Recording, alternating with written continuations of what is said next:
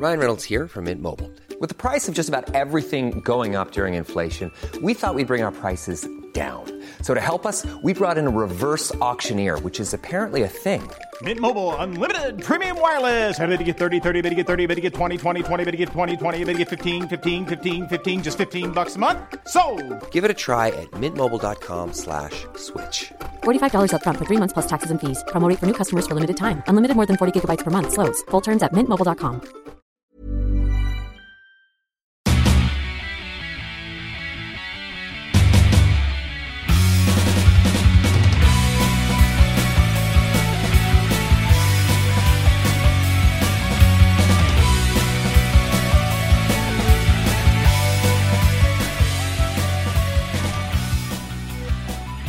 What up? You're listening to Almost Accurate. I'm Jake, I'm Jake Anal Beads. and this is the third time we've done this introduction. This is a podcast about movies, about TV shows, about, about video Lynette games, and Olivia sometimes about people who. Uh, who come into your life and then Ryan names them. yep, exactly. That's that's what this podcast is. It's just people in places that Ryan has recently interacted with and just naming off. Anal beads. I've Yep. recently interacted Yep, with exactly. anal beads. That one's not very far off, though. If it is being not. completely no, honest. my wife just recently got a tail anal bead. Uh, it has a pink tail on it. I'm sure she will appreciate that you have made that public information now. Whatever. That's that's on the airwaves now. So Okay. Megan can't wait till you're Well, you know, can't wait till you're back on, senile, can't wait till you're back on the show. about that, about her late husband, and that was something she did. Oh, Ryan, it is the day after election day in the United States, and we don't know who won yet. And Um, well, it's just like it's like me. It's like the anal beads in the government. They just keep fucking you. You know, you just put them in, you pull them out, you put them in, you pull them out, you put them in, and you, You drink- pull them out. you drink some bleach, and now you're immune to the coronavirus. So Amen, how bro. about- how about that? How do you think I've stayed so healthy this whole this whole uh pandemic? Um, when I worked at Lowe's, uh, yeah, I'm just doing it by name now. When I worked at Lowe's, someone asked me where Clorox was one time. Where, was where very- was what? Yeah, they asked me, Clorox. they asked me where the Clorox was, The and I was Clorox. very, very confused. And it took aisle eleven, bitch. took quite an amount of time to figure out that they were asking for Clorox. uh, Why? the I know what you were saying, but I just I well, it was that. where's and the bleach, bitch? It was that in the accent, and I literally thought he was asking for like pop was it rocks a or southern something like accent or was it English accent? that. Clorox. Where's okay, your, that does where's not your- answer it. Where's your Clorox? Where's your? Clorox? I don't know what kind of accent Was it? that was. Where's your Clorox? Or was Where's your Clorox? Uh, the first one, probably. Where's your Clorox? Probably closest to the first one. Hell yeah! Yeah, it was. Uh, it was a confusing time for all because he was. Did he drink it? Did he take a shot of it? Did he pour he it in put the a cap? bendy straw in it. Was like, I'm Fucking a! I hope we paid for that Yeah, shit. gonna live forever. I bet this isn't Mhm. gonna come into play like six years from now. yeah, no, it totally will because people are doing that to stay healthy. I'm sure that person's alive. I'm sure that person's gonna live forever now. Oh, definitely. I mean, that's what happens when you drink bleach. Your insides are preserved for a while. Yeah, that's what. Um, That's how they ev- make mummies. Fun fact. I thought that's whenever you have sex with a woman, you make her a mummy. hmm aliens built the pyramids, and drinking Clorox makes you pregnant. I don't. Yeah, I don't know where this bit. I don't know where this bit is going, but I A- really, anal beads. don't- but I really don't enjoy it anymore. Anal beads. Jake, we got a lot to do and a short time to do it in. Actually, we got infinitive time, but you know, you look tired. You've worked today. You actually had to work. I was hung over this morning. Yes. do tell the story. Not really. I was just really stressed. I got really drunk last night, and I went to bed in a bad mood, and I woke up really hungover, and that's In a better mood. Ah, I don't know. we'll see. We'll see. Uh, but yeah, no, rough night. So if you listen across the U.S., hang in there. If you're listening outside the U.S., uh, Good luck. Yeah, Because we're sorry. We're gonna be crazy. we we we did what we could. we didn't do shit. we voted. That's all you could ask of That's us. all we could do. Just about. Just one vote. uh, Ryan, Netflix is uh, raising its prices again. Yep, one dollar. How you feel about that? Um, well, pretty good because my parents pay for it, so Hell I'll be a okay. All right, all right, all right. On that password sharing. Turns out, Oh. yeah, it turns out I think my parents pay for our Netflix account too. But oh. on the flip side, I think I pay for Amazon Prime, and they use that to get free two day shipping plus access to Oh, an you- excellent selection of Bigfoot videos and everything else they put on Amazon Bigfoot. Prime. videos. What? There's a lot of Bigfoot shit on Amazon. Look it up. Like, like, like, Like- somebody's foot who is really big, or like the Like the majestic creature that lives in the Alps. like that unconfirmed cryptid creature that's walking around out there. Okay, Sas- the uh, the Okay. North American Sasquatch, it made me worried about the Russian parents. Almasty, the Australian Yowie, the uh, ch- the Russian Yeti, all that good stuff. They're out there, probably. Anyhow, uh, Jordan Peele is uh, going to be remaking Wes Craven's People Under the Stairs. So Jordan Peele, obviously of Get Out and Us fame, uh, Us, which I recently just watched for the first time. You're killing me, guy. yeah, pretty good.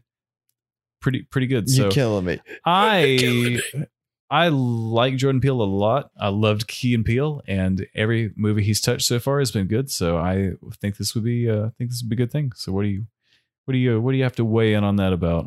Well, let's see what happens. All right. The only hot thing I could say, the worst thing about his movie, Get Out, was that sound with the coffee cup and the spoon. It just bothered the shit out of me, man. I did like I how can't they, handle it. I did like how they worked that into the introduction for us to where it's the like the name of the production company and it's just them doing the teacup thing on that train. I hate that sound. God, I had some lady the other day. I was trying to help her out at work, and she got right next to me and started eating hard candy. Crunch, crunch, crunch. I was like, I'm gonna lose it right now. I'm I'm gonna lose it. I can't take those sounds. There used to be this guy would come into my work and he would make the sound like, and he would do it a bunch. I don't know if he it was like like Tourette's or, or like he something? Yeah. needed like water or something. But he's like, That's what Bella does. She's like, It bothers the shit out of me, man. She's like, I can't even handle the toilet like dripping. It's like, bloop, bloop, bloop, bloop, bloop. I'm like, to- your toilet drips. yeah, I gotta. It's our flapper in there. I just have to replace it, which is the big rubber part that covers up and lets the water flow into from the tank to the toilet. Absolutely, I had to have my flapper replaced Oh, a yeah. couple weeks ago. Yeah, well, I got a universal toilet cheap. shit thing, and I've replaced two of them in our house. I gotta replace the third, but it just drives me batshit Fucking hell. crazy. I should have called you. I can could've do it. I could have saved a lot of fucking money. Let me tell you. Ryrak can do it. He has done it twice. Looking to do it a third time. Well, I look forward to seeing the results of that. Oh yeah, you will. You will, baby. What else we got, Jake? uh, Ryan, uh, Dave Chappelle has a new show coming to Netflix. So What is it? All three seasons in their full glory will be streaming. So, so Chappelle's show is going to be hitting Netflix. That's not a new show. yeah, You're reading that for the first time. I Uh, am. So Chappelle's Show is coming, which is great because me and my God. wife are almost through Workaholics and Bob's Burgers. We're almost caught up. I need something new in my life. Chappelle's show, save me. Yeah, I jumped the gun on that one. It's just Chappelle's show, not a new, not a new version, not a new anything else. Well, you never know. He's been doing stand up. It would be great if he just did like a one off season. And even if it only had like six episodes or something like that, that would be pretty fucking tight. Uh, there's a new trailer for Halloween Kills, your the sequel to one of your favorite movies, well, Ryan. you know what? Fuck it. Skip it. I hate that movie. That movie could fucking die. I know we're gonna end up the- seeing it because I made such a big stink about it, but that movie was fucking terrible. They really didn't give too much away about in this trailer. It's like, oh, Michael Myers is back and it's Halloween. Oh, coronavirus, we ain't filming. Okay. Laurie, Laurie Strode, what's she up to? She's she's looking old and angry. What's- yeah, you know, up? she's going to be dead by the time they get to the last one. I wonder, are they going to redo every Halloween so far? They should not. They should not. Uh, Ryan, No. we've got some buttery, buttery smooth new gameplay of Spider-Man Miles Morales for the PS5, It's not buttery smooth. but also the PS4. Uh, it looks fucking great. It looks it does look great. I don't think I really have anything else to add about this. Really, I mean, it, looks, like Miles Morales into the Spider Verse, and I've seen a lot of people complain about it, like, "Well, the game speed's off or something." Like they didn't know that this was like a an ode to that uh, movie. Yeah, it's the it's actual. clearly It's so I, I- Dumb I fuckers. did read about this a little bit to where it's the they're incorporating a Spider Verse suit from the uh, the animated movie, and it's also it moves at a different. that people love. yeah, it moves at a different frame rate. So I thought that was kind of neat that it's not just like a reskin thing. It's moving with the same sort of an, the same sort of comic book animation style they put into Spider Verse, and I thought that Mhm. was a unique touch. I think it looks a little bit janky, just in terms of of gameplay. It it doesn't move quite the same way you'd expect. So, Um, but I, it moves the same as the uh, I, I the movie. yeah, but when you're playing a game, I think you want something a little bit more responsive. But I, either way, I like I like this. It's not, and it is. They've actually changed the character model because I think Miles's character in this is more. He's taller. He's taller, he's older, and he's also like more muscular. But the uh the Miles Morales in the in the in the movie was like he's like 14, 15. He's like Yeah, a little a bit lanky. guy. Yeah, he's. He's, he's a little bit lanky and skinny, and I like that they changed it to reflect that. that so it's He's not just a- kind of lanky. not just a costume change, but yeah, that's it's kind of a f- fun little Easter egg, just like when they put in the um God, give me Spider Punk. yeah, that's the, all I ask. the Tobey. Maguire or Spider Man Noir. No, I want both. I, I really those are my favorite two skins. Spider Oh, for Noir sure. and Spider Punk. I both of those are really good. I liked that the uh the Noir Spider Man was in complete black and white. Yeah, I love that. Neat little neat little piece there. Uh let's see what else we got here. Sean Connery died Yeah. at 90 years old. They said he had dementia. that is sad, and as someone that has two people in their family that have dementia. It's not good. So, uh, rest in peace, Sean Connery. That's that really sucks. I hope somewhere that you're waiting for Trebek. Anyways, uh, you posted the these are the uh, all time highest grossing horror movies. So There's a little bit of bias here because it's all uh, mostly new stuff. it is, and that's somewhat surprising, except for I guess except for The Exorcist. But yeah, I feel like So we- probably. it chapter two, seven hundred one point eight million worldwide. It chapter two was not as scary as the first one. I yeah, I didn't like it. I didn't like it as the much. Nun. I've never even seen that movie. I like the Nun. I thought it was thought it was pretty. I good. gotta watch that. That's what I'm gonna do Saturday. And A Quiet Place. Have not uh, Seen it. Actually seen that. Wasn't that scary? yeah. Um, also want to mention that Sony is looking to buy Crunchyroll for almost one billion dollars, which is like an anime. So we're gonna rip this straight off IGN. Sony has reportedly entered final negotiations with AT&T to acquire the anime streaming service Crunchyroll, and is allegedly prepared to pay upwards of 957 million. Let's just make it anime, man. Yeah, why not? I know that's a that's a big deal for a lot of people. I actually looked into that a little bit ago when I was trying to get more into anime, but yeah, I don't I don't know. That's I think if you if you are a fan of anime, that would be the one streaming service you'd be very interested in because it is literally like every single anime that's ever been out there. So subs and dubs, I know that subs or dubs, I know that's a big big debate for a lot of people uh, whether you want to you know watch the dubbed version or read subtitles. So uh, yeah, I think they have a, a very very big It's got all the Dragon Balls. yeah, and I think it's And the think one- I think what are the what are the big It's a Pokemon anime. yeah Yeah, it's on yeah. there. Yu-Gi-Oh two is uh, on there. so I think God. that's I think that is one of the big draws to those uh, you know people that are fans of anime is the fact that it is literally the I'd go place. back and So, watch Pokemon. yeah crunch crunchyroll is crunchyroll is cool i haven't I haven't really checked it out too much but that is a surprising price tag for that also it makes sense that sony would have that because they're a, a japanese company i'm Well, surprised that's that, racist. that A- at&t Why it, couldn't but- Nintendo have it? uh because You're racist. nintendo usually doesn't make business decisions You voted for. Trump, didn't you? um. So let me throw this out here. I saw this movie that we're about to talk about with my first girlfriend like ten years ago. Um. No longer, eleven years ago. Um. So the there's this movie called The Orphan, and basically at the end of the movie it's revealed that the girl who is the orphan is adopted by this family is actually like a 30 year old woman and she's been posing as like an older or younger person but she's really older Uh, 11 years later, she plans to return for the role in a new prequel. To which I'm like, why are you So doing this? So she's even older. Yeah, I was like, that movie wasn't that great. This movie probably won't be great either. I recognize this girl's face, but I have never seen this movie. Is it? Is it? Well, count that yourself lucky. It could be worse. You could have saw The Hitcher too. That's so funny remake of The Hitcher. that they come back to do a 11 years later to do a prequel. yeah, what kind of bullshit just- is that? Is she just gonna play how old that she actually is, and then she turns into a little girl at the end of the? well, I you know, I just wonder if maybe like right now there's not a lot of ideas floating in Hollywood or to get made, and all these things Oh, are hanging think? out in the back, and they're like, "Well, we ain't got shit. Let's go ahead and pull that one. Let's pull that one." So everybody has like these B movie ideas or trying to do sequels to like shitty movies. They're like, "Yeah, come on in, come on in." Certainly seems to be something that's going around right now. Amen. Uh, Joe Biden put a Fortnite map out there. He did, and he also did? Animal Crossing, as we had reported before. Yeah, good for him. Well, it just makes sense to campaign that way. Uh, New Star Wars game accidentally leaked by EA. You excited? You sad? Did you even look at this post? Only four people were reached.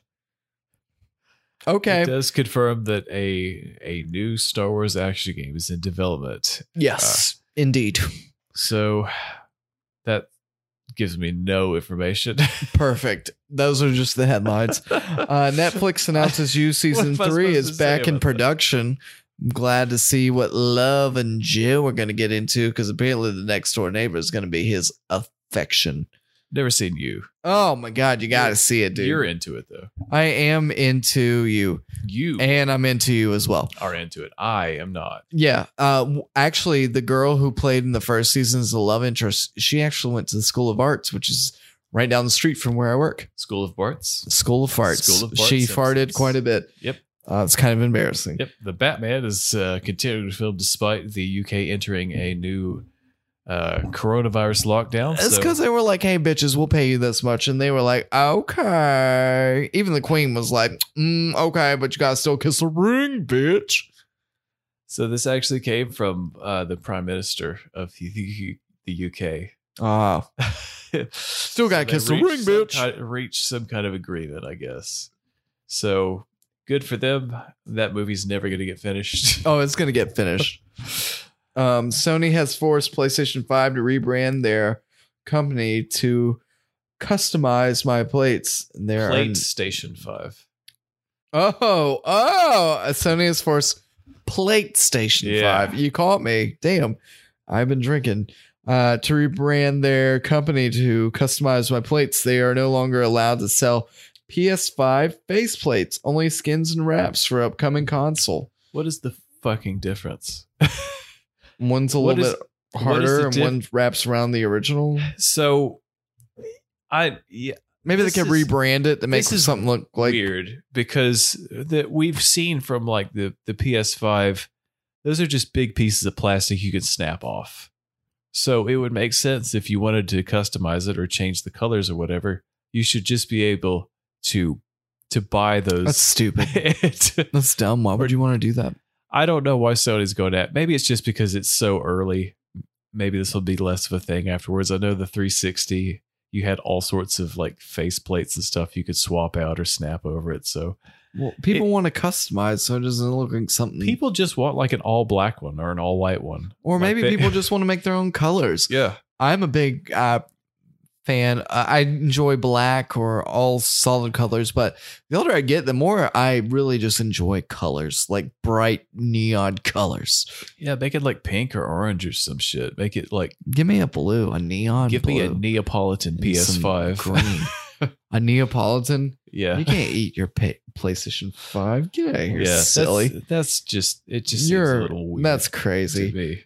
Um, The Walking Dead, Hilarie Burton cast as Negan's wife, Lucille. Um, these people were actually married. Uh, Jeffrey, what's his fucking face? Uh, I want to say Montgomery, but I don't know. Jeffrey Dean Morgan. Morgan, that's the one. And Hilarie Burton, they're actually married in real life. I remember Hilarie Burton from TRL when I was a kid. She was a host. So that's cool. I guess so. Have you ever watched The Walking Dead? Is my follow up question. I've been forced to. I really don't like it. Really?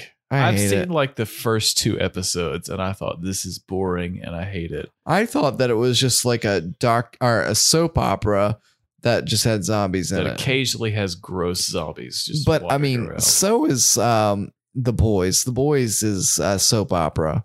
but a better version. Yes, well, agreed because I'll watch that. We'll get to that in a We'll, minute. we'll get to that a little bit. Uh, WandaVision is an action movie mixed with sitcoms. I'm still confused what the fuck's going on with that one, but okay, Uh, looks like a lot of time hopping going on, I guess. or interdimensional stuff, perhaps. yeah, well, that's okay. It's the 2020. You're allowed to do stuff, um, you know, interdimensional. Um, Pokemon Go has earned one billion in 2020, making it the most profitable year uh, for the game to date. Let me just say, coronavirus, coronavirus, coronavirus. That's interesting for a game that prioritizes you to actually go outside and walk around. But I maybe that they're making so much money off of it because people are like, I gotta buy all these Pokeballs. And they're just like, what am I gonna do with my in life? the summer of 2016 when the game first came out i actually spent real money on some pokeballs because i ran low on them and i was like i gotta get, gotta get some more I gotta get some buy buy some fucking more yeah. i spent 20 actual dollars on like ultra 20 whole? balls yeah Did they work for you?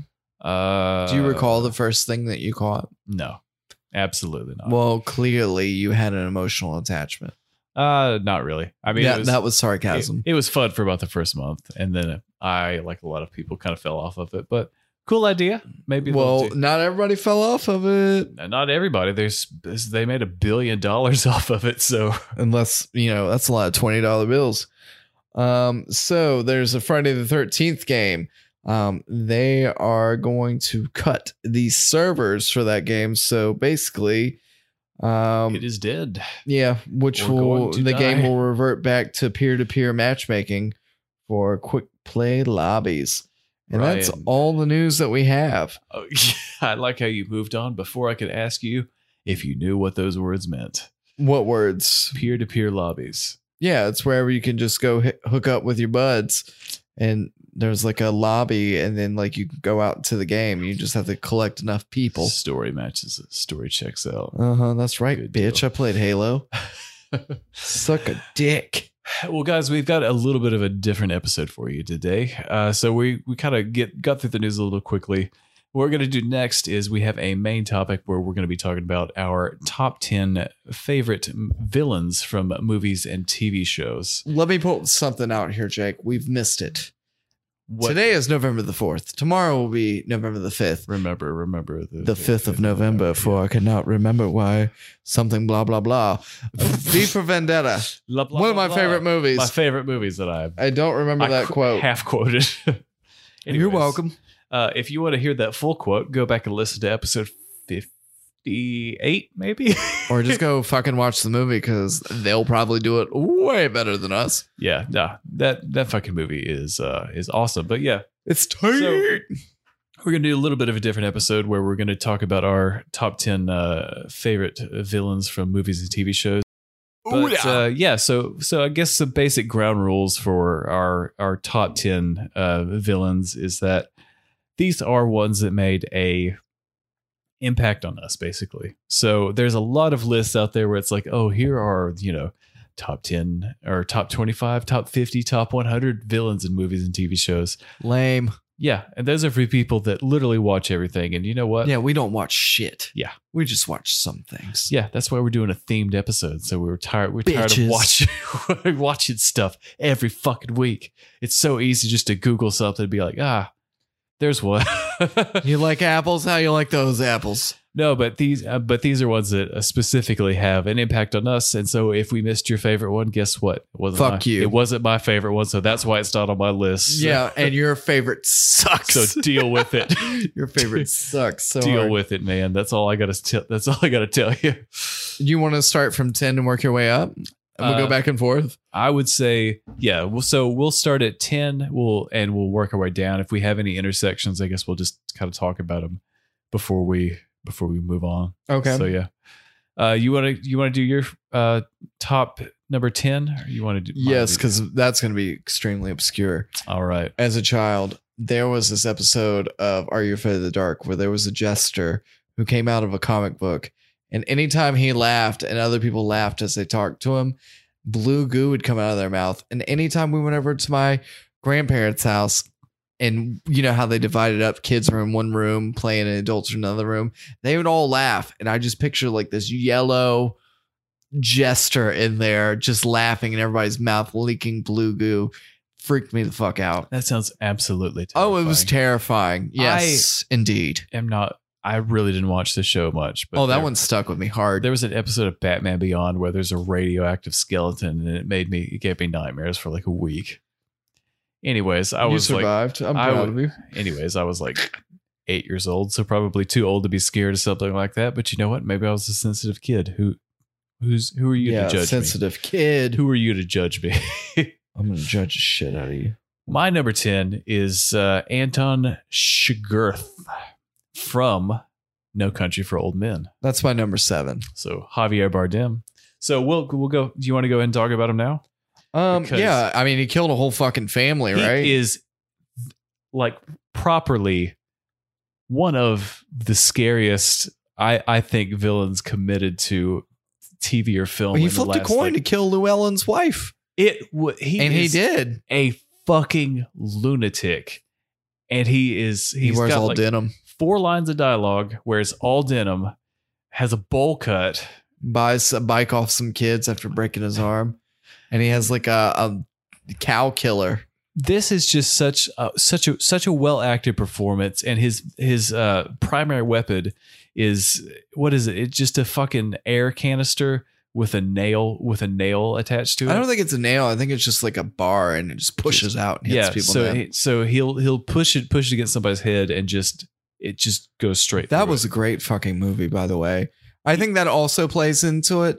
So some of the what I kind of went through is like, do I really like this villain or do I like the story of all of it together or do like V for Vendetta? I really like V and Evey, but uh, the Chancellor and like the government, I mean, they're not They're very kinda non-factors. Really. yeah, I mean they're villainous and they done some crazy shit, but it didn't really like ooh make me think like, oh yeah, I got to put these people on the list. I thought about it, and I that was some of the things I started weighing. Like, what do I really care about in yeah. this story?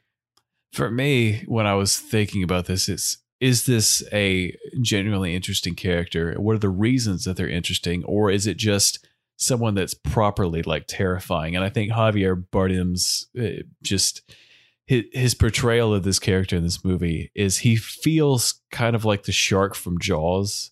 You know, he's just always out there. You know, he's going to show up at some point, and he is just he's terrifying, man. He is he he really is just like the the shark from Jaws, and you feel him just circling this entire movie over and over again as he gets closer and closer towards the end of it. And then he fucking- finally catches up with Llewelyn, catches up with fucking Woody Harrelson. Gets him too. Gets Yeah. just gets just about everybody. Yeah, Yeah, there's gonna just get some- there's just something really like I don't know if you you can. He's it's a not- bullet. It's not an overdone thing, but it's just really well done, really well acted. There's a lot of air in the simple. movie. It's more, yeah, and I think that's what I enjoy about it. It's simple. Um, but yeah, definitely a scary villain, especially when he shows up on your doorstep and sitting there waiting for you, and just flips the coins like, should I kill you or not? Um, we'll get. There's another one that I Oh, have. that There's a certain coin flipping going on. I here. think Two Face. Don't want to give it away. I'm not going to name any names, but it's it's Two Face. Hey, yes, yes. Um, number nine for me as a villain, um, a little cartoony, but I like it. The Grinch. The Grinch is Ah. a villain. Interesting. he turns eventually, but I think the Grinch is my favorite Christmas character, and he always sticks out to me during that time of the year. Um, and he is totally a villain, and Jim Carrey's portrayed him. Um, and later on, we'll get into this, but I think multiple betr- uh, people who have acted as certain characters or you know the way they've portrayed them in other movies kind of plays into my decisions because you know some people may do it like half-assed but some people may do it great and some other person may do it great. Joker i'm looking at you. Um and like it makes it it gives you more ideas of how dynamic this character could be based on people's portrayals of it. So the Grinch is my number nine because I just love That's interesting because I would almost Christmas Grinch. See, I would say definitely the Jim Carrey version you could consider a villain, but if you look at the more recent uh, animated one with Benedict Cumberbatch, I'd say he's more of an anti-hero or kind of a sim maybe even moved him closer to being a sympathetic villain. Uh he's not uh yeah, I guess in that DreamWorks animated one, he's not as much of a villain as he's just an outsider.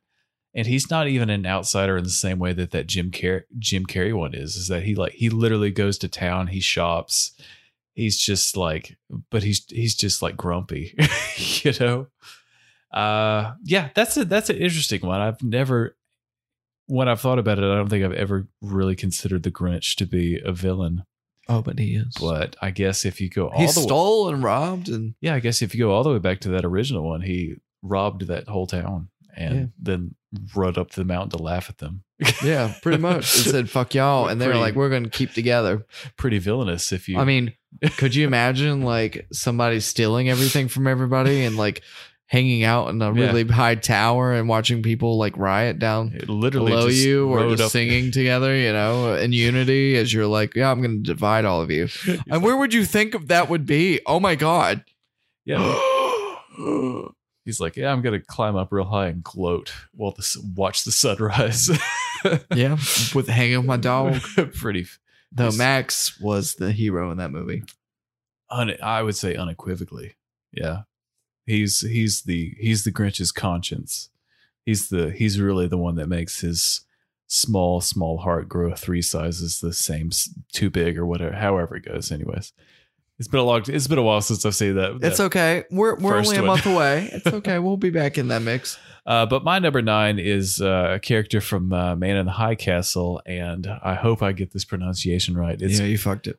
Obergruppenführer John Smith. Yeah, if you just say it really fast, no Yeah. one can ever fact check you. You say it so fast that everyone's like, okay, whatever. but he, it, it's funny, but it is funny that his he's got this very very long German military title, and uh, but his name's John Smith, the most American name you could possibly think of. But Man in the High Castle, if you haven't watched it, it's an Amazon original, and it's set in an alternate universe where, uh, basically America loses World War II. So um, Japan and uh, Japan and Germany conquer basically the entire world.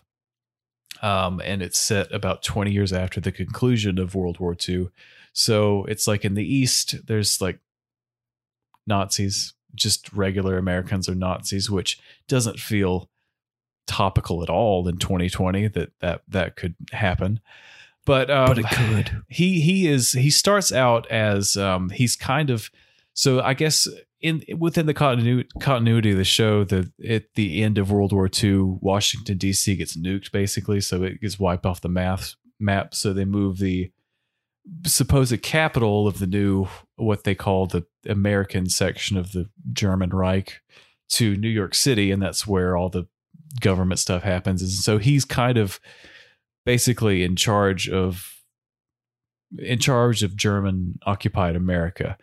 And he is just such a well developed character and he's almost he is he's clearly a villain, but he is developed in such a way that you almost want to see him win in some in some aspects, but then you're it's a, it's it's enough to be like, oh, but wait, he's a Nazi. And the show does that at multiple points As most people are to where and this is kind of spoilers for season one he has a son that develops a neurological um, disorder. Disorder? I think it's it's not Parkinson's, but it's it's some kind of neurological disorder. To his where- son is Michael J. Fox. Spoiler alert. it's kind this is kind of where it winds up winds up going to where he and the thing is that his the doctors detect it and in this version of america being it's controlled by nazis if anybody has a neurological disorder or it basically if I, anything wrong with them they euthanize them they kill them Wow. And so- there'll be nobody left here in America. he winds up killing the doctor that finds it because ba- basically they're like, all right, your son, but you're high up in the government, so we're not going to make this we'll like cut you a break. We're cut you a break. We're going to give you the syringe and let you kill the kid instead of us doing it.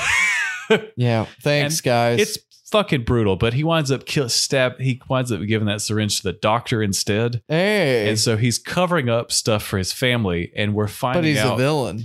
we're fi- well we're finding out that he is bas- basically it's it's calling into question his pure aryanness because he's got this genetic defect that's he's passed down to his family Mhm. and it gets it gets more into stuff like that throughout the the four seasons of this show but it's just he's Is there re- only four seasons? there's only four seasons i think there yeah there's there's Will there be more? no they Oh, this is it. definitively said season four is the end of this. We've told the story we want to tell, so there's like a Have you watched definitive it? ending. I watched the first three seasons, and for whatever reason, I couldn't quite get into the fourth one. But I would say those first three seasons are really, really good. And it just for the setting alone, there's a lot of really great writing, great characters. But he is a basically the closest thing you could consider to be a, a villain in that. But he's also kind of one of the main characters. So he plays off of other characters, which are clearly supposed to be the the heroes, and he's he's feels like a genuine threat. But he's also he's written well enough that you have those glimpses of humanity where you're like, oh, maybe he's going to turn and do the right thing. But he never They really does. him. he never really does. And I think that's the hallmark of a good villain to where you have that little bit of believability to where you buy into it, but then you're like, mm, uh, actually, you know what? This guy is a Nazi. So He's probably not going to do that. Yeah. So no, what's your what's your number eight? Number eight for me, Dolores Umbridge from Harry Potter, because that bitch had me wanting her head. So, um, she's pretty much just a snooty bitch. It just seemed like she could get away with anything, and just, you know, some of those villains are just downright evil, and some of them are just like evil in a way wherever they can just do whatever they want. And she's one of those that I just ultimately find out she is hanging out with Voldemort and she's cool with him. She's gave him a blowjob or two. But um Or two. yeah, she's she's hanging out Hogwarts teaching, but she's just a bitch. Like a bitch, dude. And I just absolutely hated her whenever I watched it. And she's worse. Voldemort didn't even make my list. This lady did because I absolutely hated her. It was just like anytime you're like, yeah, fuck you. And then she would just turn it around. So that that would be my number eight. yeah, I have, I have, Umbridge. I have to admit I'm not super familiar with Harry Potter. Well, you don't want to be familiar is with this hoe. really funny. She's straight up mean. She's feisty, dog. She mean. it does say a lot about how unlikable this character is that you put her in over Voldemort. Oh yeah, of- dude. You can't even say his name. Her. I mean, I'm just like, ugh, get out of here. Like, I'd rather hang out with Voldemort than fucking Dolores Umbridge. Well, I guess it keeping in terms of uh, children's movies, my number eight is Scar from The Lion King, Hey, and I they killed Mufasa. Uh, was scared of this movie when I was a kid. I was scared of a lot of things, clearly, as you as you're probably aware of. But um, I just thought he, the way that he is so effectively a snake in the grass, so to speak, in that he just waits until Mufasa dies and just edges his way in there. He's like, Simba, guess what? Fuck you. You're you're in the wilderness. I'm I'm taking over. Uh, and everything just goes to shit. And I I love villains where they seem to have no real goal other than to just ruin the world. it's Some like men want to see the world burn. yeah, it does it well. We'll get we'll get to one of those here in a little bit, but it's uh, yeah, it's just what is I don't completely understand Scar's end game. I know he wants to be like the the guy in charge. but yeah. he's not good at it. Well, Shining New Era is tiptoeing nearer. And where do we feature? Just listen to teacher. but great, great portrayal. He wants to Um, be over the pride. very good, very good uh, villain in a children's movie. I Very do well enjoy Scar. Um, not in a good way, but I enjoy him. Um, for my what's this number seven? Number seven. Well, so initially it was going to be um, No Country for Old Men, you've taken that one from me. Right. So I'm gonna impl- I'm gonna put another one in. You could go slot one in. Oh yeah, I'm gonna slot one in. Doctor Evil from Austin Powers. oh, okay. He made my list. I I just enjoy like comedy. So I if you have a mini me, you automatically get in there. You have sharks with freaking laser beams on their head. You're tight. Um him and Austin, we find out that are they're related. You hire a fat bastard to go do your bidding for you. I I just really enjoy Doctor Evil. I think he's a fun villain. I I really like that universe. Uh, my wife and me, she just saw Austin Powers for the first time like last Really? summer. Yeah, she had never seen it before, and I was like, "What?" She hasn't seen the second or third one yet.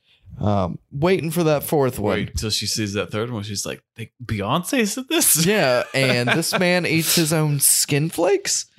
Um, Doctor Evil, just sheerly sheer comedy, right? I just enjoy Doctor Evil, and I- his character's just funny. Like Mister Bigglesworth, he had all the uh, all the stuff that you'd want from like a villain, like one million dollars, and he had this little pinky thing, and they're like, one million dollars is not a lot of money.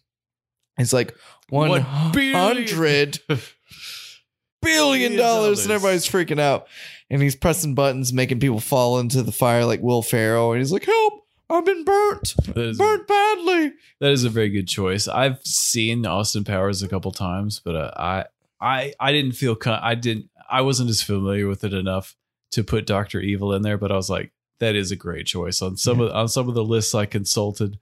Oh was he on there Cross checked my yeah. Doc, Doctor Evil was on a, a several of those lists, and I was like, that is that is a good one. It's always good to have like He's a comic funny. comic relief villain that you that you throw in there. oh i totally agree My number seven, I don't think is a comic relief villain in any sort of case. It's uh, it's Two Face from The Dark Knight, oh the old flip a coin old Aaron Eckhart, and I enjoyed this, and I liked how chaotic it was. I I I liked that they took his character from being Gotham's White Knight and racist dragged him down to he's just a murdering psychopath that's flipping a coin and, and whatnot. you mean He- the tommy lee jones version Yeah.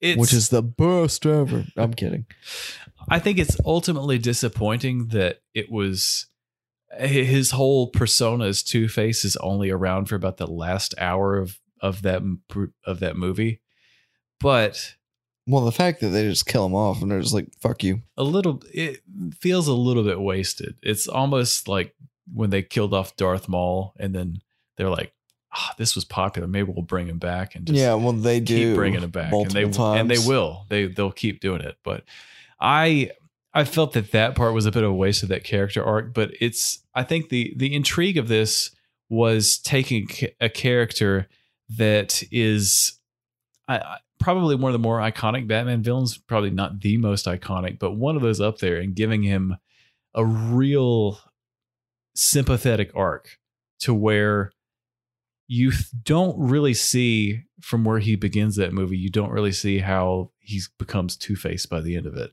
but it's just done really effectively and it shows that whole movie's great though it's it's very well crafted very well written and it shows just how thin of a line it is between you know you either die a hero or you live long enough to be, you know whatever they say at the end of that I but just think about that movie in pieces and parts, and I just like everything's so very iconic.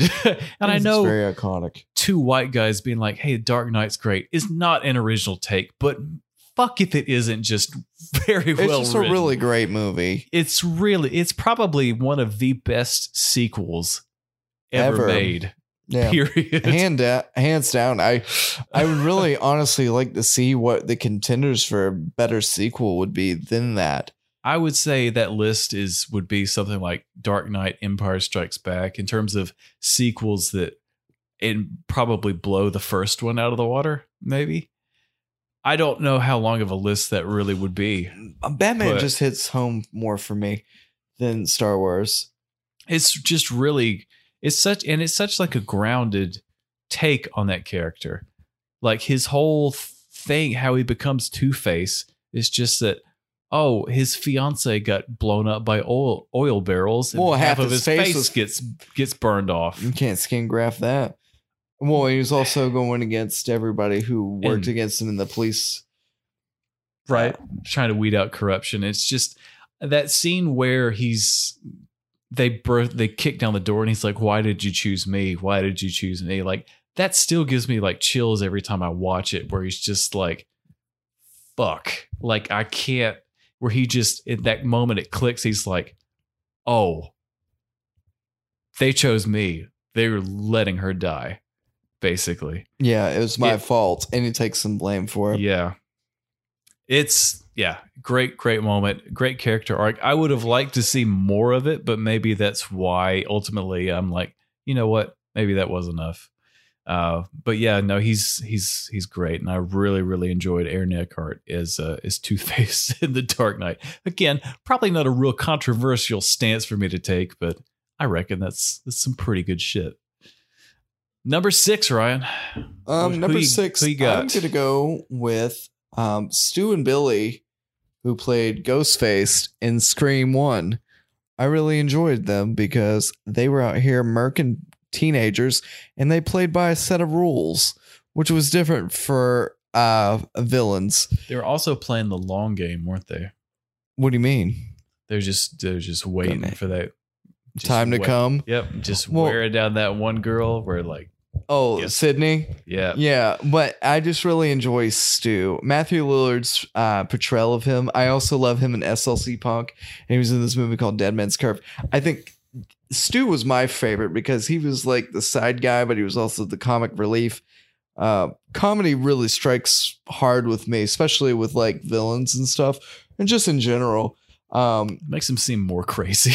yeah, kinda and I just that movie, that whole first movie was great. Like no one had saw like them getting seen like that ever. Like Drew Barrymore, right? the most known person in the whole movie. and she's in it for five minutes. Yeah, she's dies. murdered in the beginning, and it you find out that also that it isn't just one killer; it's two killers, and it's just a well written movie.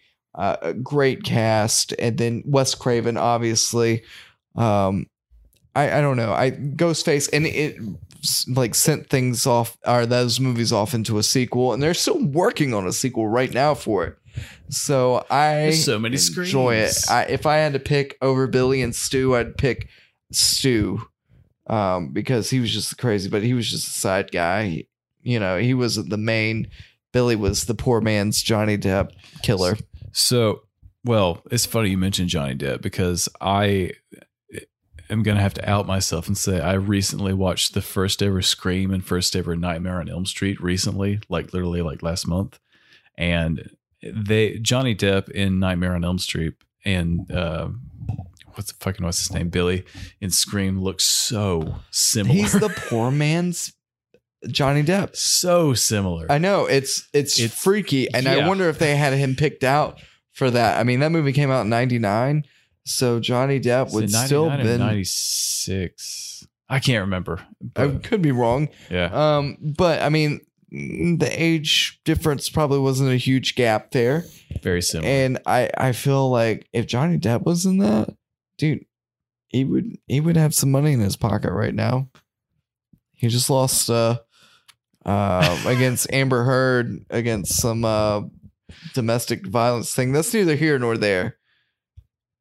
I can separate the artist from the real life. I'm gonna say it's there. I will always love Jack Sparrow. I think I don't care what Johnny Depp does. We'll always, I have a love Jack soft spot for Jack Sparrow as and Edward Scissorhands, especially was all was Was that your so- favorite? for I, some Jack reason- Sparrow is my favorite. For some reason, was a very big moment in my childhood for Edward Scissorhands. But what I like I said earlier, I was a weird kid. I mean, it's okay. I just Pirates of the Caribbean is one of my favorite movies. The It is. first one. it is a classic, and right. they got kind of a little bit worse after that, Yeah. Well, and then a little bit better, and then, a, lot worse. yeah. And I totally agree, but I I just really really love Captain Jack Sparrow. Take off his pants so you can see his flesh arrow. Your turn, Jake. I loved it. I don't know if I can top that in terms of puns, but my number six is uh, is Thanos. Okay.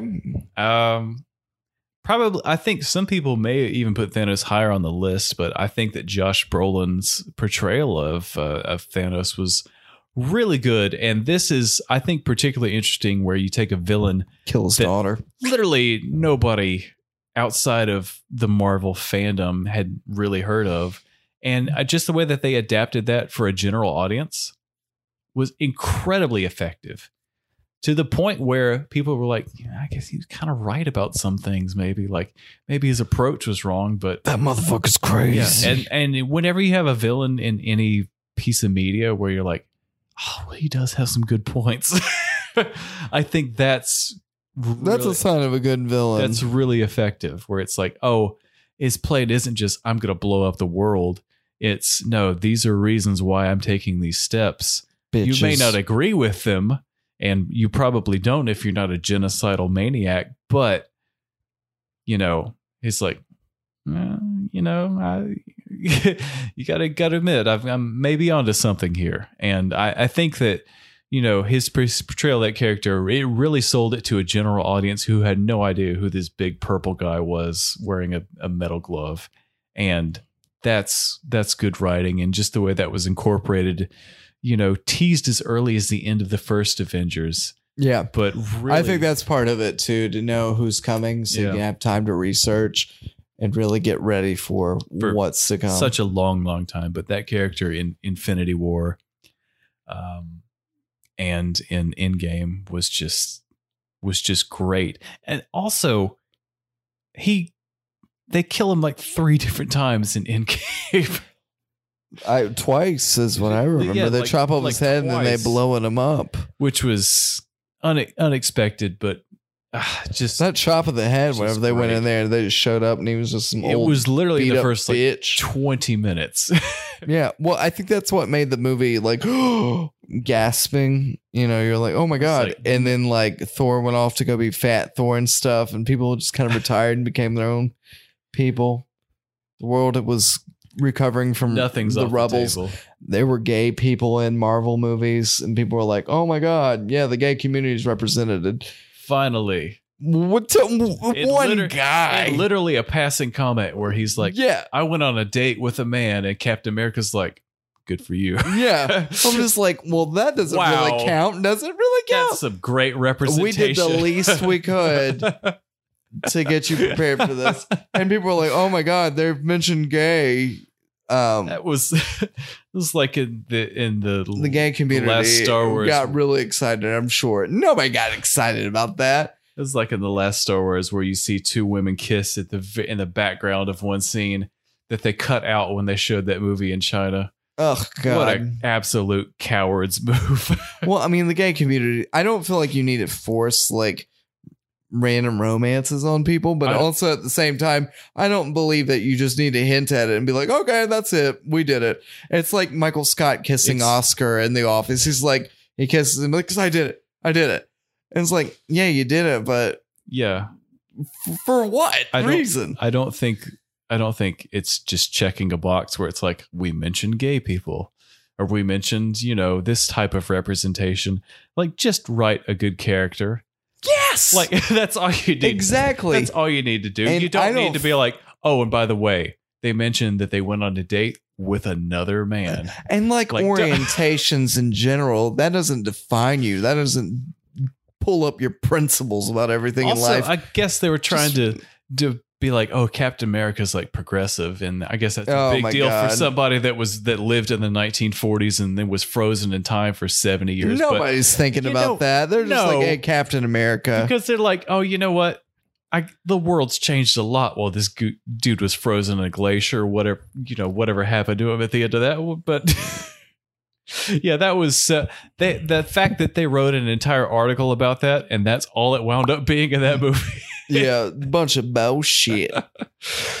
yeah, absolute cowards move. I'll say. Mm. Who's uh we're in the top five. We are in the we're top into the top five. five villains now. I run into a uh, confliction here, and it's really just the youth confliction as a child. Um, Venom from Spider Man and Scorpion from Mortal Kombat. And I feel like I just like both of those villains because they're both kind of anti-heroes but at the same time they're classic villains. Like so spider-man's biggest nemesis is like venom or kingpin.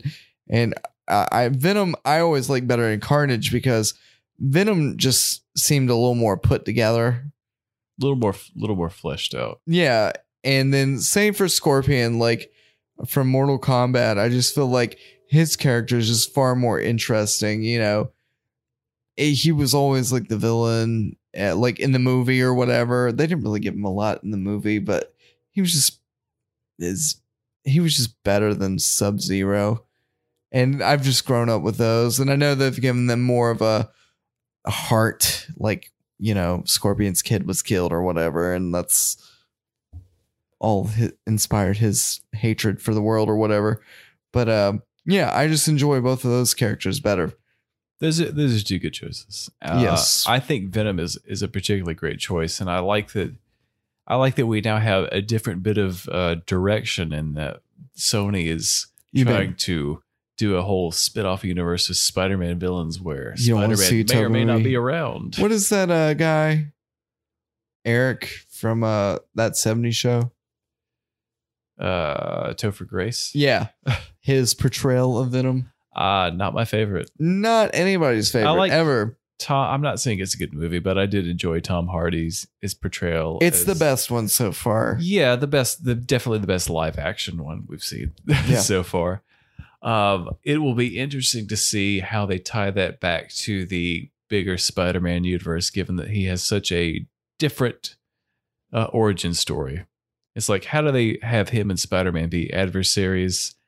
Since maybe they work together maybe they do. I think they do wind up sort of somewhat working together. well i think venom's more of an anti-hero kind of and that you see that by the end of it because he's like you can only eat like people that steal stuff from convenience stores like or whatever. dexter would suggest yeah exactly um speaking of villains slash anti-heroes for my my top five my number five was uh, kylo ren from the newest star wars trilogy which i think is probably the best addition from that entire trilogy what I think he's the most compelling character, and I I, I won't spend too much time on it because I've, I've talked about it a lot. But I I did enjoy, especially in the Force Awakens, to where they're like, okay, we're gonna do Star Wars again, but and we need like a Darth Vader character, but we can't have Darth Vader. So what's the next best thing?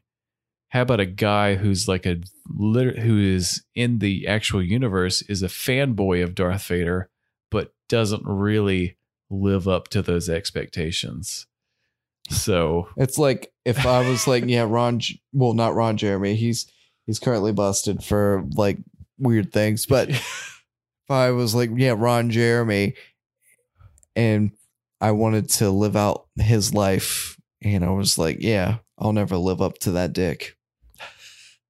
it's in some ways, yes, No, Um, in all ways. in all of the ways. I'm I- not a Pringles can walking. I just think that was a really interesting take on that character. I think Adam Driver is a great actor, and I think he's a great, great portrayal of that character. And I think that the things that they did, well, for the most part, afterwards in the subsequent movies were interesting. You mean in the third movie where he crawls out of the, no, the crypt and No, or out it of got- the little crevice, and he's it- like, "I'll kill you." No. it got worse, and there's like, hey, let's, Mhm. let's Yep. make out, and then I'm gonna disappear. Yeah, I'm gonna Um, fuck you with my fingers. but I I liked I I I liked the last well I liked most of the last trilogy except for that last movie but um I like that character. I think they could have went in more interesting directions than they ultimately did.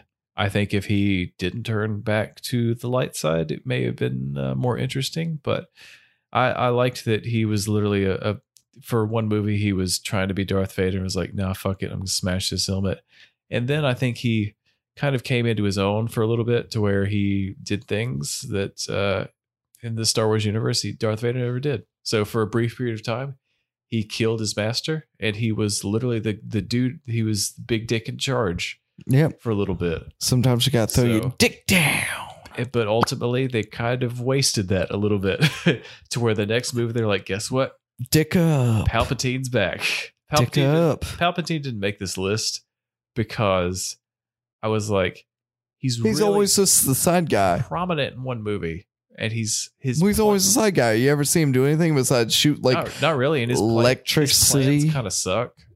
yeah, he's like electricity from my fingers. the fact that he had such a detailed like three movies where he's like Anakin, how about this dark side? And then he shows up for like in the last ten minutes of Return of the Jedi. He's like, "Hey, Luke, you want to want to do the dark side?" He's like, "No." He's like, "I guess I'll kill you then." Yeah, it's real. that seems right. And then Darth Vader's like, "Now I'm gonna pick you up and Pick you just up and throw you chuck down over this, this shit. in this tube And he's way like, way down." Oh no! Guess I'll see you guys in three movies. Wink, He's like, wink. "Bye, I'll be back in three, episode nine. bitches." yeah. Uh, number four. number four. Mm. Is it number four already? Damn. It is. It Okay, Sure be I- number four time. Okay, Michael Fassbender's Magneto. I just really good one. enjoy Michael Fassbender as Magneto, and you can see they humanize the element of evil, and you're just like, where where he gets it, like his family's killed his daughter and his wife, and he's just trying to retire and go back to living a simple life. And as a kid, you know, he's a Holocaust victim and stuff like that, and how he's raised by Kevin Bacon to be evil. And I just I really, really, really enjoy Michael Fassbender That was as Magneto. I think he's done a superior job in that. that was one that made my honorable mentions. Oh, was So- it? Oh, we're doing that. Let's do that on top three, Yeah. right before our top three. Yeah, that was that that was def- definitely one that made my honorable mentions. In that, I, I agree. Very very good portrayal. Probably definitely in terms of the the the uh, first class universe, one of the best ones. James McAvoy also a great addition, but I think Mac Michael Fassbender is definitely he's the highlight of the movie. the definitely highlight of that. And that whole series that he's X-Men. involved in. Like literally the last movie we saw that we did, the X Men Dark Phoenix, yeah, Yeah, he was the best part of that whole movie. by far, and he's barely has a presence in it. Should have should have been should have been bigger, but I haven't seen the Assassin Creed movie, but I heard it sucked. he's but I just find it hard. I just find it hard to believe because Michael Fassbender, great, fucking amazing. great actor. Have you seen Twelve Years a Slave? No, Uh, it's a tough watch, but he's a slave owner in that one, and he is an absolute fucking monster. I would like to see him in something I could like him in. Like I liked him in uh, X Men. He wasn't always bad, but I'd like to see him in something I could like him in first. yeah, I well do that then. Do something to soften it up before you watch Twelve Years a Slave. yeah, I can't go straight into a- that that's a hardcore. very, very, very good one. Brad Pitt is plays a minor role in that one too, but Brad Pitt's in there. Brad Pitt's in there. Brad Pitt's in everything. Yeah. That's a good one though. And he's like, "Hey, my dad's in space, and I gotta get to." and Mars to- Tommy Lee Jones just floating away Ad Astra. Anyways, this is gonna happen in two hundred years or something. Bitch. um, my number four, Homelander Oh. from The Boys. One of my honorable mentions that I will not Did mention not now. Make it into your top ten. I Interesting. did, and I I think longevity was a thing. He just came about in the past couple of years. Though the guy is a fucking bastard, and I do think that he's the best um, person. Actually, him and uh, Karl Urban are the best um, characters Parts. in that show. definitely the best parts of that.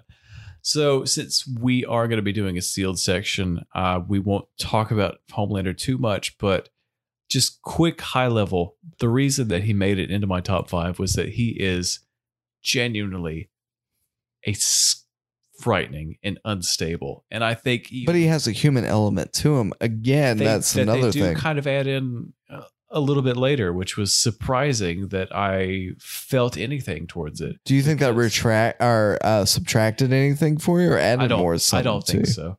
I just think that Left they, you neutral. I think that they have to. You can't have somebody that's just pure evil because it makes them less interesting. And I think that the way that that character was written, he's such like you said, he is a bastard Yeah, through and through. But they give you at least a little bit of reason to be like, oh well maybe this is how this person wound up this way. And i think that when you can do that or even just add in a little bit of doubt i think that's that's a, this hallmark of a good character and a good good villain. Um and yeah so that he's definitely one of the newer ones that made it really high up my list and just because he feels dangerous and he just feels extremely unhinged for for a multitude of reasons but yeah he's he was definitely one that made a big big impression on me for sure Let me ask you a question. Do you think there's a lack of women in our list? Why do you think there's a lot more men villains than women villains? I think that because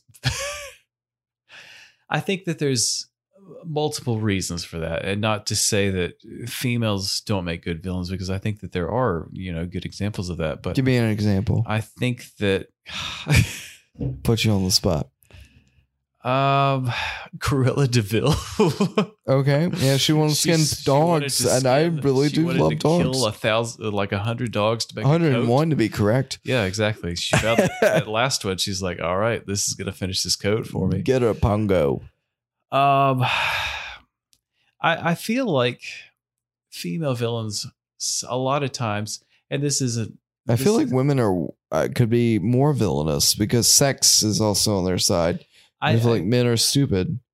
Ex- exactly, booty. but I I feel like they're that the way that a lot of times they're written in TV and movies is kind of that, where it's like if there isn't a sex element, they're like a witch or something, to where they can't. I I don't know if there's so many examples to where uh, it's like I don't know. I feel I feel like that unhingedness is kind of reserved for a lot of male characters, and maybe that's just the the way that they're they're written. And I don't necessarily know why that is. It just seems to be a, a big primary piece of I don't know. I, I think you're right that there probably is a, a there's definitely a lack of female villains in our lists, but in terms of big memorable ones you can mention, I I am kind of drawing a blank on a lot of them right now. Yeah, there's definitely a lack there.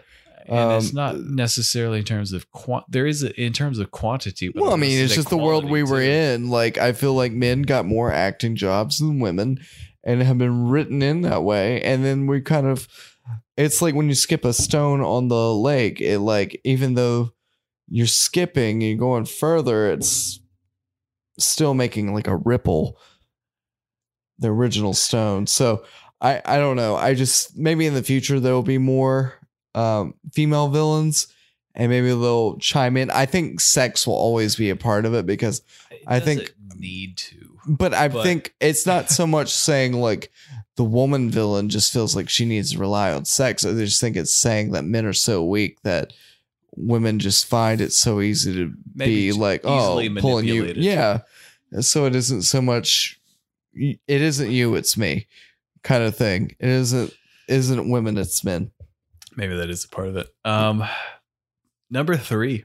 Okay, before we get this, You want to do go ahead and Honorable your honorable mentions. mentions out of the way. all right, so I'm going to throw some out here. Regina George, Mean Girls. Good one. Yeah. Um, Pro- definitely a villain. yeah, definitely a villain. Um, there is uh, the guy is called the Tall Man from Phantasm. I watched that as a kid. Um, Not very scary, very scary. Um, the demon from Insidious one. Okay. Um, which I kind of enjoyed that he had like a human element to him where he like s- listens to tiptoe through the tulips. Sharpening his claws. Yeah, I thought that He's a was pretty good. Weirdo. um, Shredder from the Ninja Turtles. Um, I found that when I was going through this, I was like, do I really care about Shredder, or is it just more the turtles and their personality? I really like the turtles, but he did kill Splinter in the uh, 2012 TV show, but it was Super Shredder. Um, but I I just like the turtles better. Um, Baron Praxis, which is from Jak and Daxter. He was in Jack and Dex or Jak 2 um the sand guy from hellboy 2 or no hellboy 1 because i just thought he looked cool darth maul thought he looked cool too Yeah. Looks literally the devil. um bill lumbergh from office space because my boss reminds me of him he's like yeah that would be great my That'd boss literally does that he's like great. uh and I'm just like, dude, spit it out, and he looks exactly the same. So that's a villain to me. Um, Very much a villain. um, the kid who made Will Ferrell look white dog shit in Step Brothers. that made my list because I was like, how heinous is that, dude? That's fucking beat up. And that's pretty much my honorable mention before top three. oh, that's good. My honorable mention list is not that long, but the kid from that made him lick that white dog turd. Why would you do that? Really, That's so fucked up, man. that's really funny. That's devious. And then you were a child? That's like killing an animal. Oh, so my honorable mentions are Gus Fring from Breaking Bad. Good one. um, Mysterio from Spider-Man: Far From Home. I thought he was really interesting in the way that he's set up to be a hero, and then he turns out to be a fraud. But he's also really, really effective with it, like the technology and the Exposes him. yeah. Uh, and he he does he sort of kind of wins in a way at the end, uh, which is which is interesting. Then I had some Lord of the Rings ones. I had uh, Gollum, which is kind. I guess he's kind of a bad guy, but winds up being It goes both ways just because Yeah. he's really obsessed with the ring. Um, I and Sauron was another interesting one in that he literally was a you know big important fucking person, and then gets killed, but his spirit just it is just a big flaming eye for a little while. Yes. But just I this thought about that just too. looming looming presence it's just I, I think that he's not really a character as much as he is just a symbol of just this impending doom that's always watching over you and he just feels like inevitable uh, especially when they like first cross into mordor or whatever i was surprised because i i was like i said i was a weird kid. I read those books. It takes them like fucking forever in those books and it feels like they run through there in the movie in like 20 minutes from when they like cross the gate or whatever. Um but yeah he he just feels like this big looming presence and it's just really kind of i don't know there's something there's something Sticks unsettling about it and that even though he's not even ba- he's barely a character um yeah as a as a presence yeah j- i don't know so there's something something going on there that just kind of messes with my psyche um that i that i um you know just kind of really appreciate and the last one i, I guess throwing it back to like saturday morning cartoons uh was there was a character in the yu-gi-oh series um that was Oh, yeah. called yami marik which is uh, dark marik in um uh, in the American version. But he was um, an interesting one in that there's so not to get too into it, but there was um, there's a character. Oh, there's this uh, characters in that called the Tomb Keepers, and basically their job was to protect the tomb of the pharaoh uh, and protect the millennium items and stuff from the coming and protect the pharaoh from the coming the shadows and that he winds up breaking his oath and this character is a dark version of the character Marik that winds up literally infiltrating his mind and taking over his possessing his body. Um, and he was this Okay. dark persona that was created because he was abused by his father. Um, Sexually? and I don't. I think it was physical, but I think that in the Japanese version, which was kind of It was sexual. it, it was implied that there was other stuff going on there which is was something when they translated to english they were like oh we're going to take this out. Yeah, I mean, like, I don't know So- if it's going to fly with our viewers. but yeah there was some fucked up shit going on there. So he's almost like this dark presence that is just looming in this character's mind that takes over. But anyways he looks insane um and he's just weird and gross and i don't know that was my favorite. It's just a i'm swimming in nostalgia right now but it was just a great arc of arc of that show um, when he shows up and he just feels like the real final villain that really feels unbeatable for a little while. And he's constantly just playing mind games with people banishing everyone to the shadow realm. A lot of great character arc um great moment in that that dumb animated anime show but um one that really stuck out to me especially as a kid that just kind of is- in the back was in the back of my head for a long time. So yeah. What's top into the top three ryan? Um, top three for me Jigsaw from Saw. ah okay. Somebody who puts together such elaborate ways to kill people and punish them for things they've done that he saw unfit. Um, and just, I don't know, they made such a lot of, I mean, how many movies did they make? A Millions. And they're still working on some. What was it? Uh, Chris Rock had worked on one and it was supposed to come out this year, but coronavirus happened. Spiral. Yeah. That's what it was was called. And I just think like I mean very fucked up and very iconic. Um there's no there's a little bit of a human element to it, but there's not a lot and it's just very gory and it's almost like one of the first mainstream really gory movies like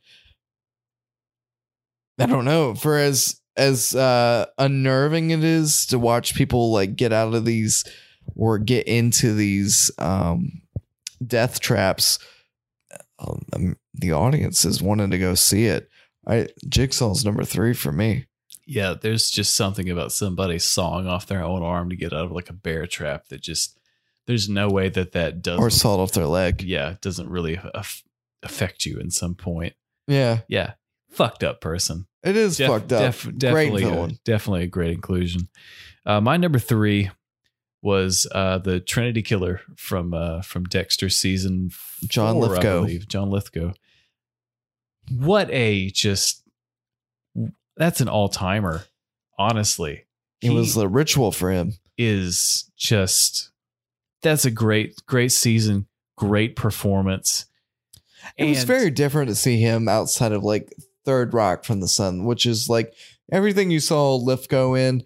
It was like comedy that I recall, um, and just to see him like be a villain like that, that was kind of like unnerving. he is i i there's uh probably a couple on, on this list where you could be like pure evil but one that definitely stands out He's He- gonna put the kid in concrete and build a house over him.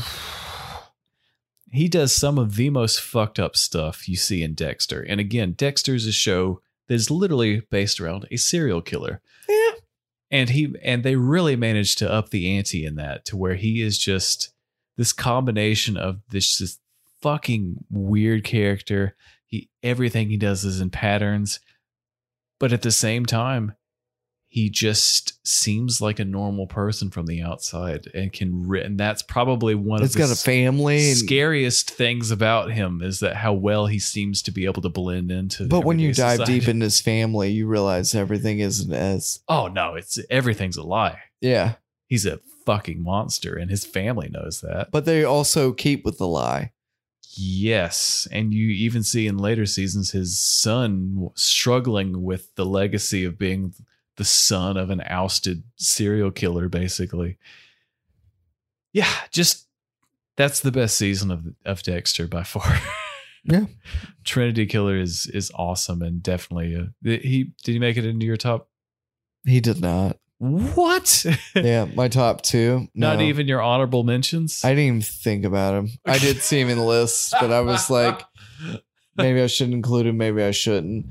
Um, but I, he didn't really make an impact. I think this is where I kind of go back. I, I, I did enjoy that season, but I think Dexter, the character, The was more of of a more of a impact on me. It's kind of like Shredder from the Ninja Turtles. He made my honorable mention, but really it's just because I grew up with the Ninja Turtles.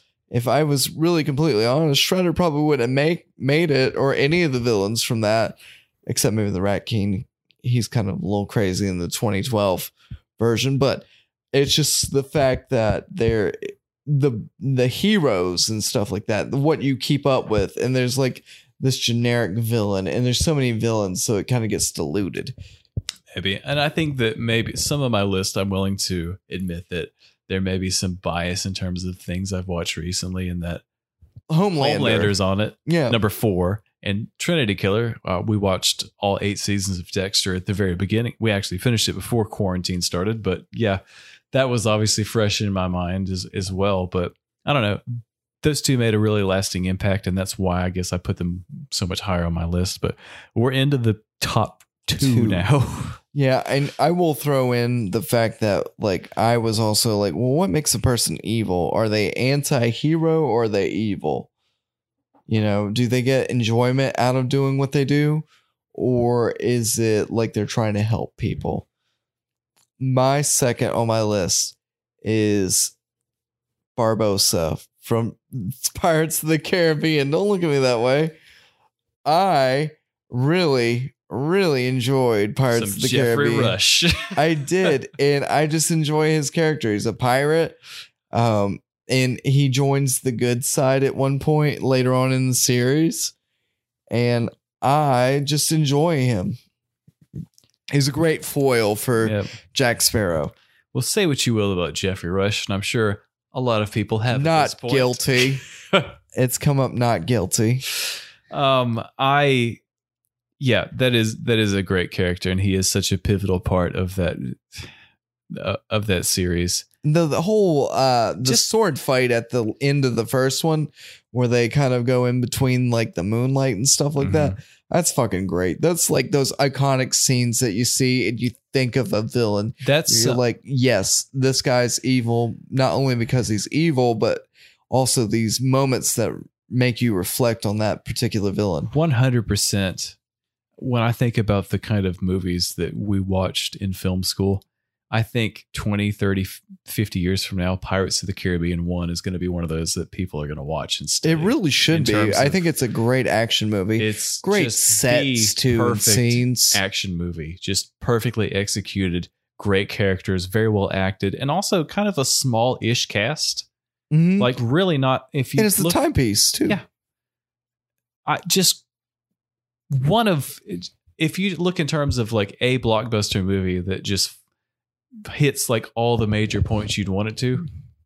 Pirates One absolutely does that, and it's And they tried to stretch sta- themselves then after that. Yeah, they really did. But it that first one really does stand the test of time. That's an Mhm. all timer for me as well. Oh yeah, it's one of my favorite. That's top five movies for me. That's it's it's a it's a great great movie, honestly. Mhm. um, but yeah, my number two is uh, sorry, I've got a bit of a breathing problem here. Bane. Bane is your choice. No, no. Somebody with asthma. Who will I choose here? This person did not make my list, by the way. way, Darth Vader was second on my list. Um, I know in terms of every single list I looked at was like Darth Vader, number one movie villain. I think a lot of that has been dil- I, a lot of these people are kind of wearing rose tinted glasses. That yeah, he he is a great villain, but is he the best villain you've ever seen in a movie? I just feel like he's been No. outplayed It- for me exactly. personally. If you were making this list in like 1985, definitely he would be at the top of the list. Yeah, because less com- competition, and he's been more it's to- recent. right, exactly. It's to the point where every movie that's been made where we have we need to write a good villain in, it's like remember Star Wars? Let's take something like that and make and build on top of it. So as a as a villain, I think he is re- is still really effective, but I think that the thing that makes his story more compelling, and I'm going to catch shit for this, Oh yeah. the pre the Star Wars prequels. Moment to moment, are they good movies? Well, you see what builds the character No. of how evil he is from the root. I think that it makes him a much more sympathetic and tragic character in that he winds up in the way he is. I don't think that the prequels executed that very well at all, but if you look at the overall arc, if you look at the character's arc, absolute tragedy that Well, this guy wound up in the situation that he's in. Does that excuse all of the actions that he makes after yes?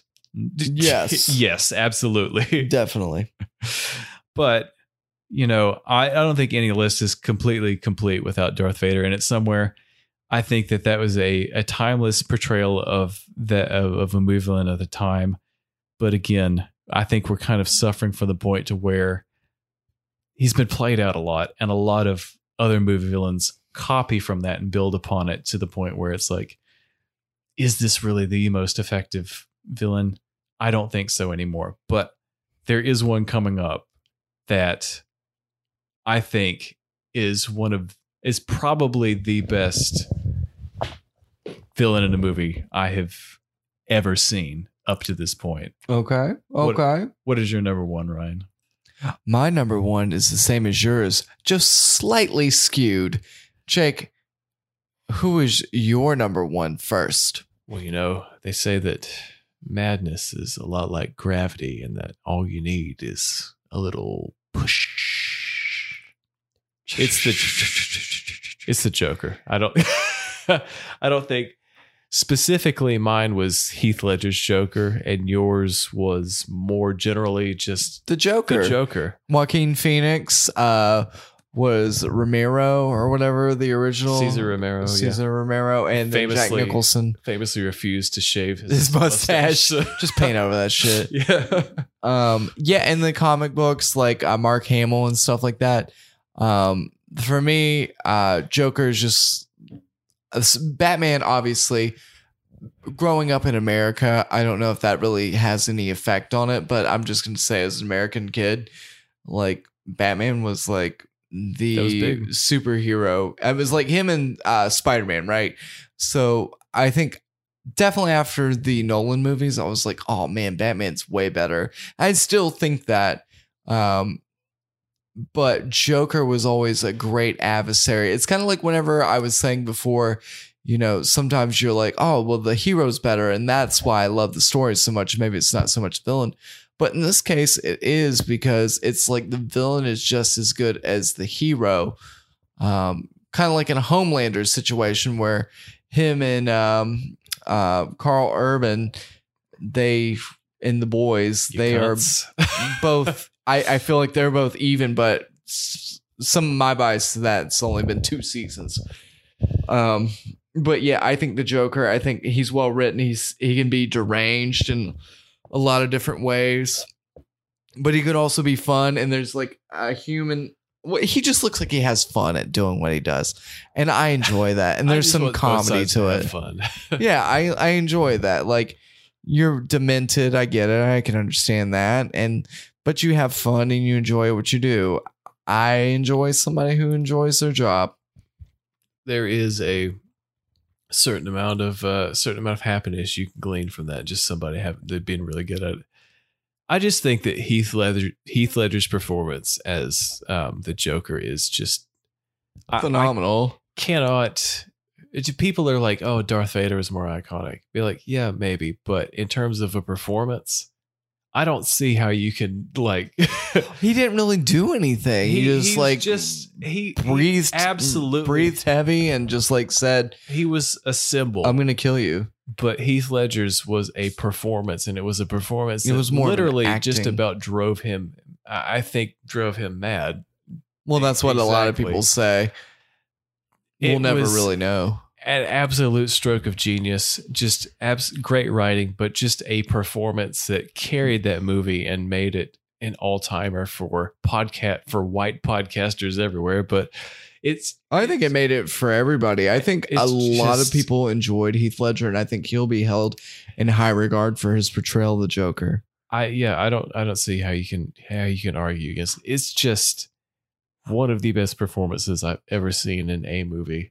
And And it's it's phenomenal and the fact that it's 12 years later and we're still talking about it. well, I think I- Joaquin Phoenix's um, portrayal great, but I think it was a little more down to earth than um, the Joker. And we also saw like his origin, which sometimes if you see somebody's origin, it just makes you. Well, you saw he got beat up and stuff, and you're like, "Oh, this is you at your weakest moment." With the Joker, we never saw that. It was like he was uh, the Heath Ledger version. He was like he was always prepared.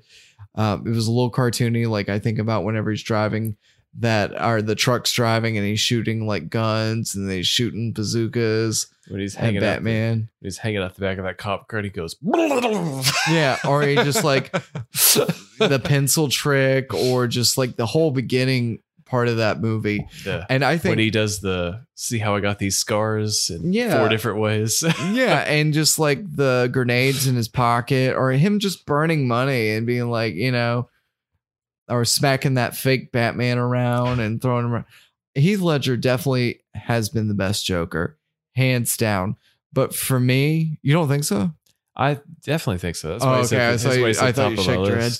Um, but for me, I had to generalize it because I think there's been a lot of portrayals that show different sides of what the Joker could be.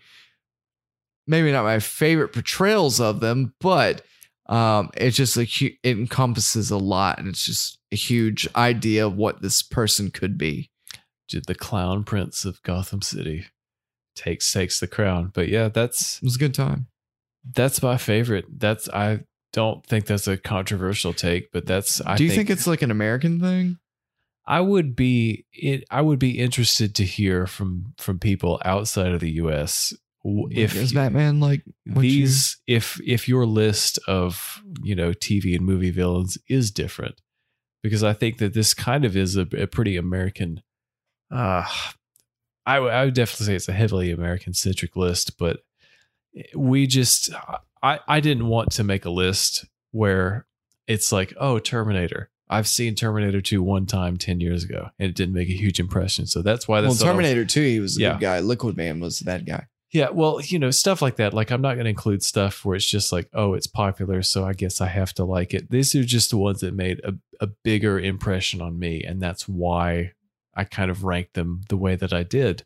Uh, yeah. I'm interested to hear what other people's takes on it, especially if you know this is American centric list. If you're listening from outside this country, you know, let us know. You know, it, what are- what are your experiences? I'm I'm genuinely interested in, in hearing what other people have to say about it. So maybe in two weeks, because next week we're going to be kind of full. Um, Right. In two weeks, maybe we do like a top 10 list of heroes. Maybe.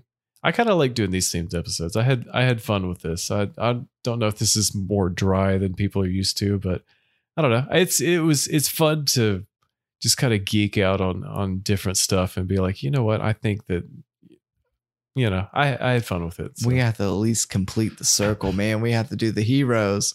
So a top 10 of heroes, maybe in two weeks. yeah, we'll we'll look at it. Yeah. But yeah, I think that'll I think that'll do us for one week. Uh, next week, I think we'll be talking a little bit of Mandalorian. We'll finally squeeze in some boys uh, season two. Gotta get those boys. Hello. we've both completed now at this point, and I, I am genuinely eager to uh, to talk about that and talk about that. Finale. Perfect. I'm gonna have to brush up on the boys because Yeah, it's been a month since I've seen the last episode. uh, but yeah, no, those are those are both great. Uh, we'll have a couple, yeah, a couple great uh, TV shows to kind of discuss in, in further detail. So, um, Ryan, anything else you need to add? Um, no. You? Mm, no. Perfect. All right, that's that'll do us. That'll do us for this week. Enjoy it, bitches. Remember, remember the 5th of November, bitches. Until Nighty night. until next time, folks. Bitches.